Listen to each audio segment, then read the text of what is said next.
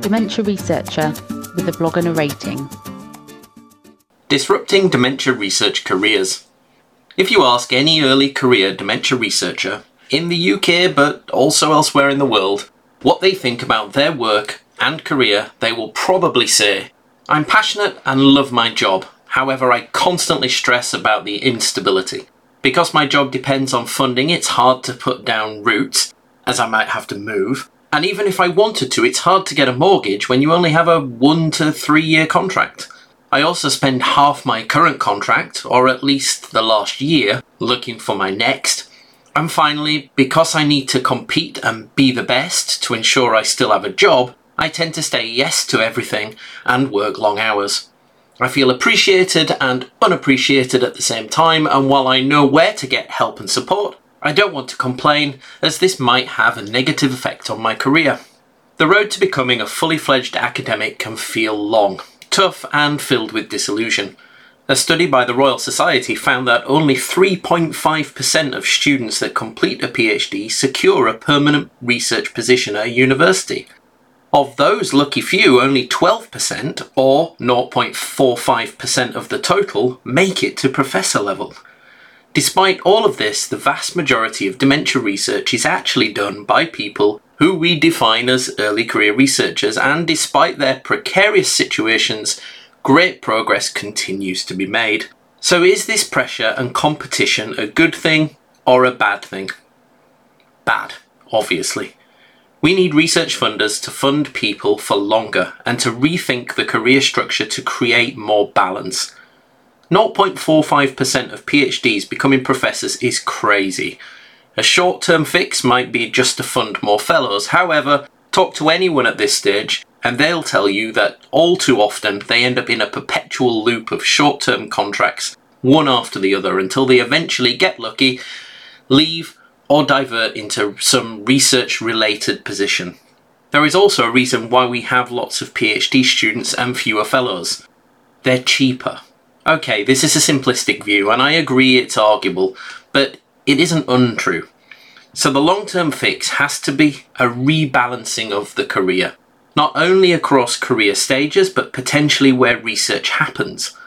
Early career dementia researchers aren't unique. This problem faces most people who choose academic research careers. However, because dementia is so high profile, could we use this to be trailblazers and lead the way?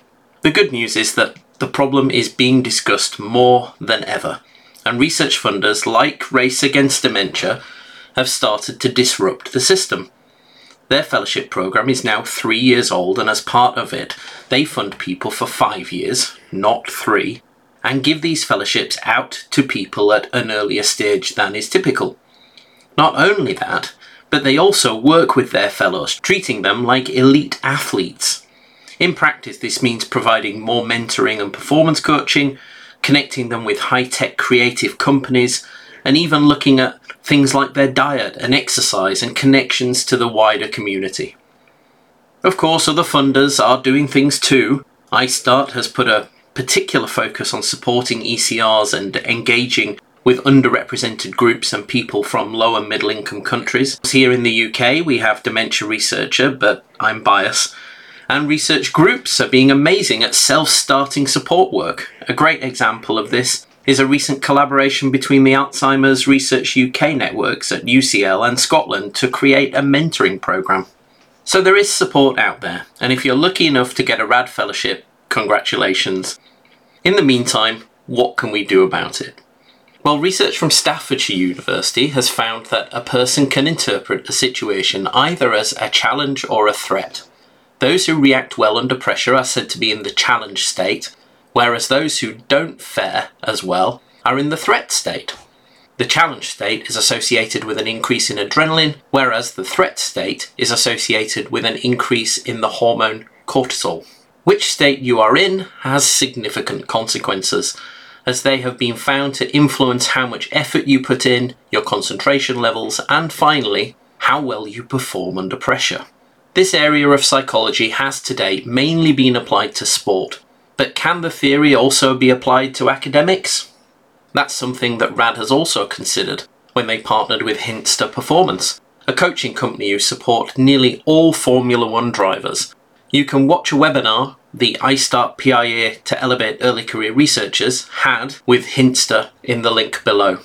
Today, myself and my ISTAART colleague Dr. Beth Shaban are speaking at the World Dementia Council Dialogue event, talking about early career researchers. We'll discuss the challenges and say that we need a new pr- approach, new solutions, because I think your research will benefit. I'm looking forward to engaging with the community and hearing what the other presenters have to say.